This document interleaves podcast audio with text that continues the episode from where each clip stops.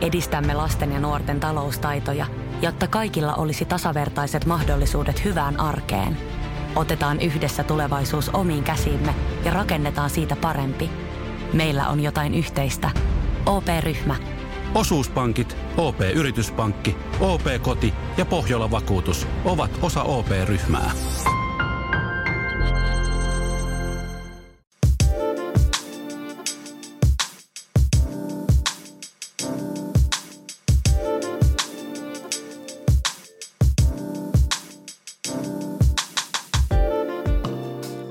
Tervetuloa Feritied Interviews -jakson pariin. Tässä jaksossa me puhutaan strategian tärkeydestä. Esitellään vastuullinen urheilubrändi Nepra sekä perustajat Anna-Mari Niutanen ja Essi Ennqvist. Lisäksi me vielä pureudutaan vaateteollisuuteen ja mikä on brändin strategian merkitys. Tervetuloa Ama nyt mukaan tähän meidän jaksoon. Kiitos Sarjanne.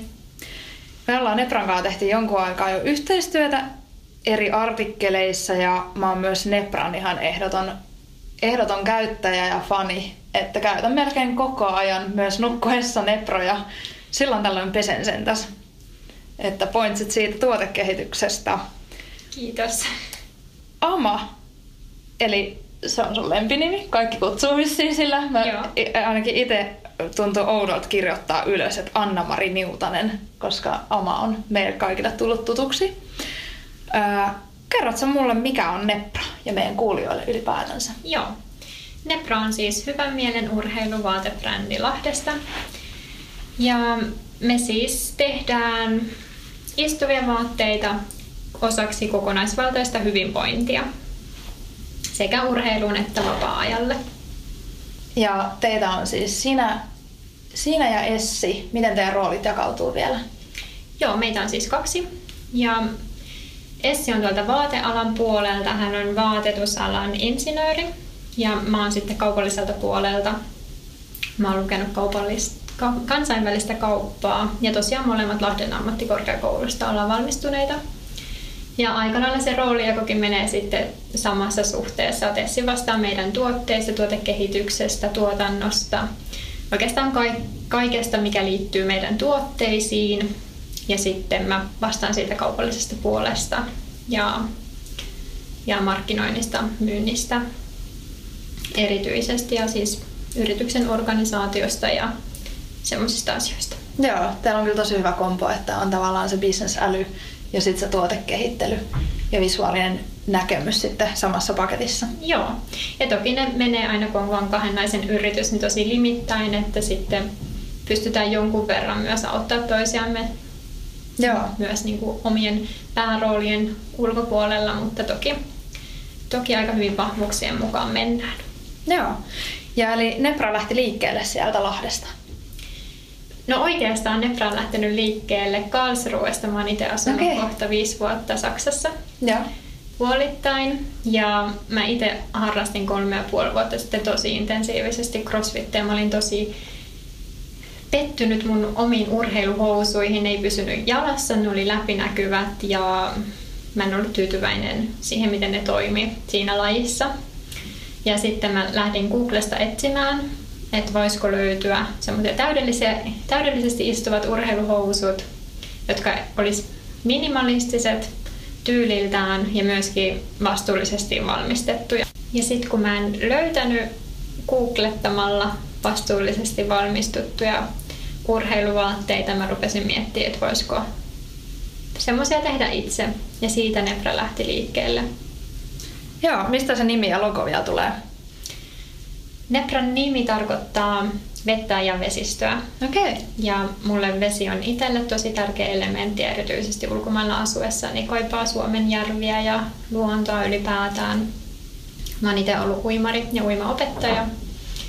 Ja sitten me Essin kanssa, kun tavattiin ja ryhdyttiin Nepraa yhdessä rakentamaan, mietittiin, että mikä siihen sitten sopisi, että mikä olisi semmoinen hyvin mieleenpainuva logo-symboli, joka sitten vähän ottaisi sitä vettä mukaan. Ja pitkän pohdinnan jälkeen jostain Essille sitten kumpusi mieleen tämä meidän minimalistinen sammakko.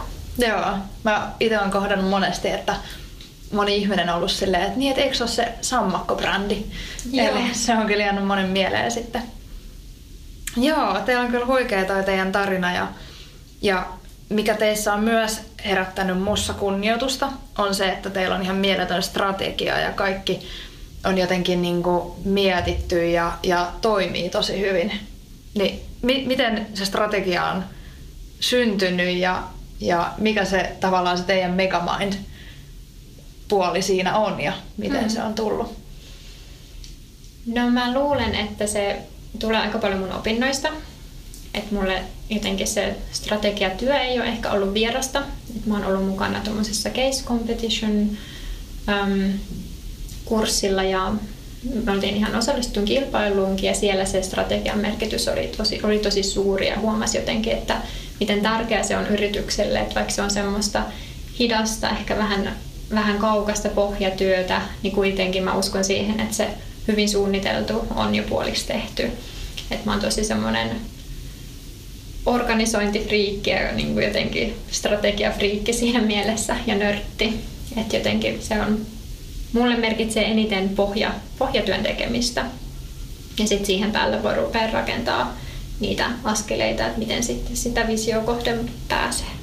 Mitä se strategia ylipäätänsä tarkoittaa tai merkitsee teille ja miten te niin lähestytte sitä, että onko teillä jotain hyviä työkaluja vaikka antaa meille kaikille hyödynnettäväksi? No me jonkun verran käytetään ihan semmoisia perusbusiness-työkaluja, esimerkiksi SWOT-analyysiä ja SWOT-matriksia, että mietitään niitä yrityksen sen hetkisiä vahvuuksia, heikkouksia, mahdollisuuksia ja uhkia. Ja se on ihan hyvä työkalu tehdä vaikka joka kvartaalissa, koska ne vähän vaihtelee aina kvartaalittain. Ja sitten se SWOT-matriksi tarkoittaa sitä, että kun yhdistellään vahvuuksia heikkouksien kanssa, niin mikä sieltä sitten ehkä kumpuisi semmoiseksi niin kuin tärkeäksi asiaksi, mihin kannattaisi ehkä kiinnittää huomiota, tai jos sä yhdistät mahdollisuudet ja ne vahvuudet, niin mitä sieltä kumpuaa, mitä kumpuaa, jos sä yhdistät uhat ja heikkoudet, ja sitten sieltä nousee semmoisia ehkä asioita, mihin sen yrityksen kannattaisi aika pian tarttua, jotta sitten päästään taas seuraavalle levelille. Jos palataan vielä takaisin teihin kahteen, niin ensinnäkin musta on tosi hienoa, että 2 nuorta naista on lähtenyt yrittämään ja vielä yhdessä. Et meillähän on sama tilanne, mulla oli jo Emmillä, mutta meillä on ehkä erona se, että me tunnettiin toisemme jo entuudesta ja sit vasta päätettiin, että pistetään yritys yhteen, mutta teillä oli just päinvastoin, että olitte toisillenne ihan tuntemattomat. Niin miten tää vielä tarina meni ja miten te olette niinku pystynyt teidän omat vahvuudet ja muut yhdistämään ja vai onko ollut sitten niin eroavaisuuksia, että miten se huokuu tässä brändissä? No siinä vaiheessa, kun mä olin itse tehnyt vähän taustatutkimusta, että onko tässä niinku jotain todellista liikeideaa, mä totesin, että on, mutta mulla ei ole mitään vaatealan osaamista, että mä tarvitsin siihen jonkun kumppanin, joka nimenomaan sitten hoitaisi sitä tuotepuolta, tuotantopuolta, tietäisi materiaaleista.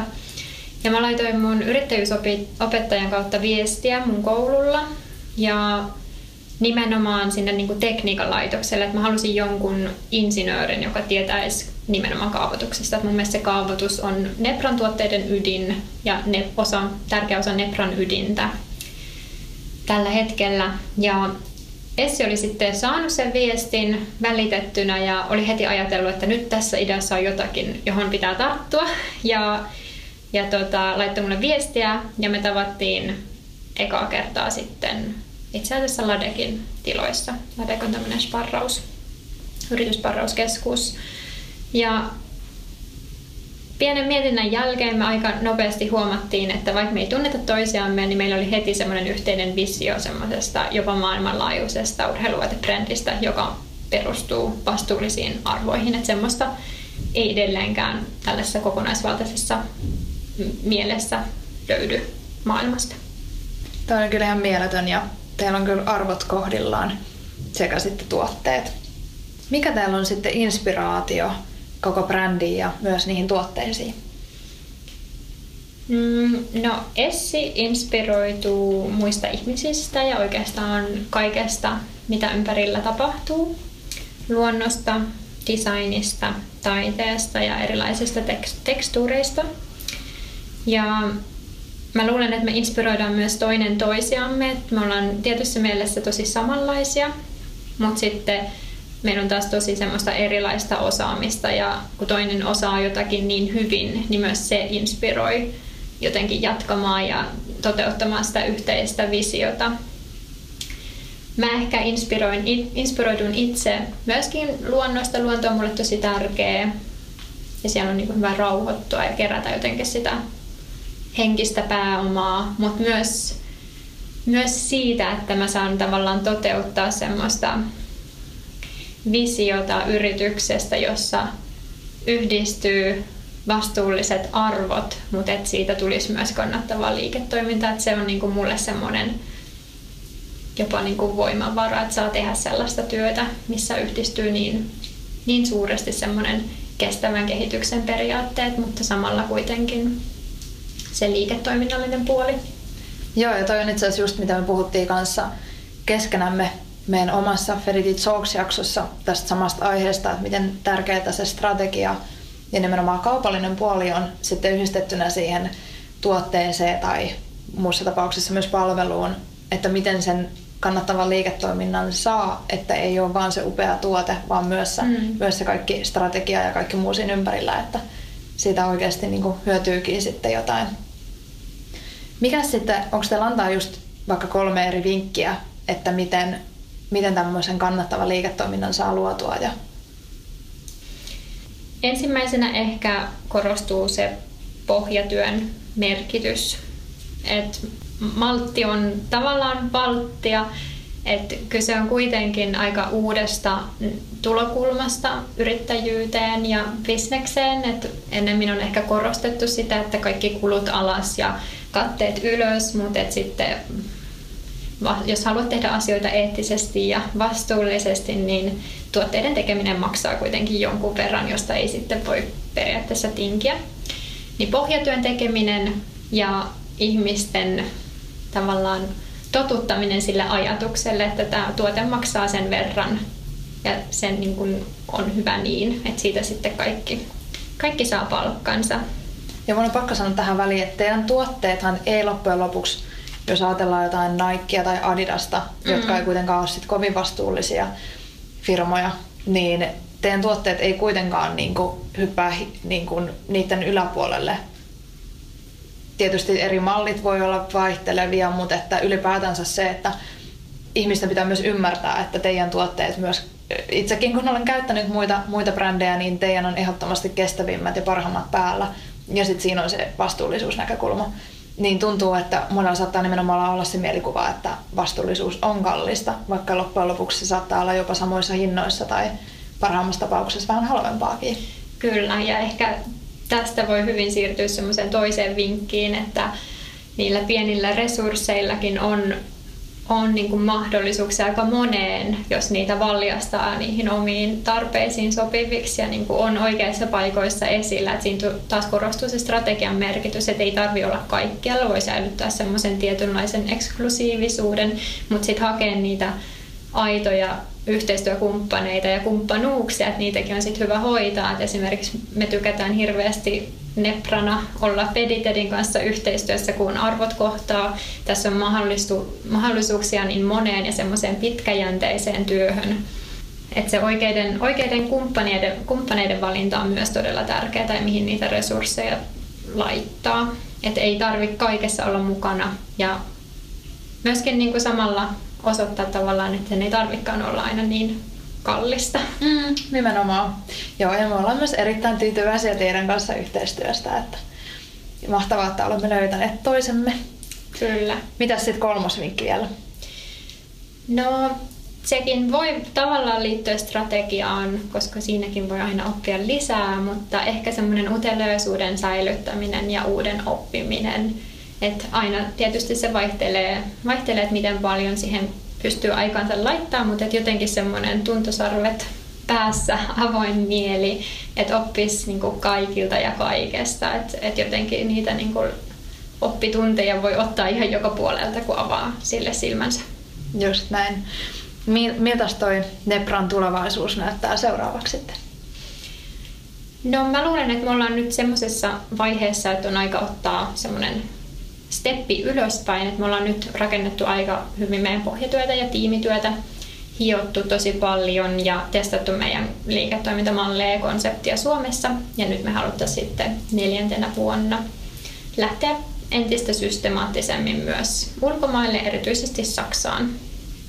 Joo, kuulostaa hyvältä. Eli kansainvälistymistä luvassa. Kyllä.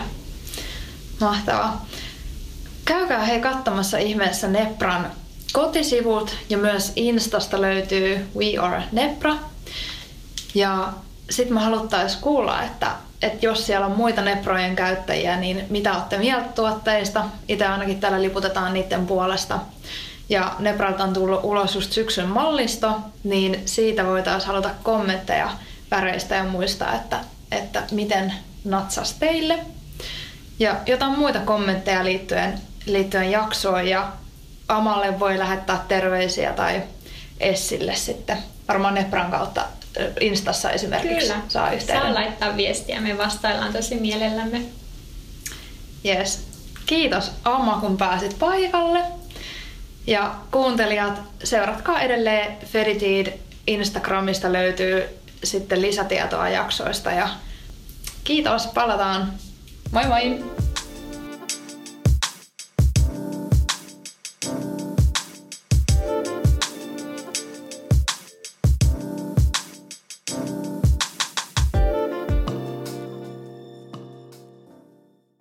Ja nyt on tullut aika päivän huonolle neuvolle. Kysy tarotkorteilta, mikä korko sinun kannattaisi valita. Oi, kappas, aurinkokortti. Voit unohtaa kaikki korot. Keskity vain sisäiseen matkaasi. Huonojen neuvojen maailmassa Smarta on puolellasi. Vertaa ja löydä paras korko itsellesi osoitteessa smarta.fi.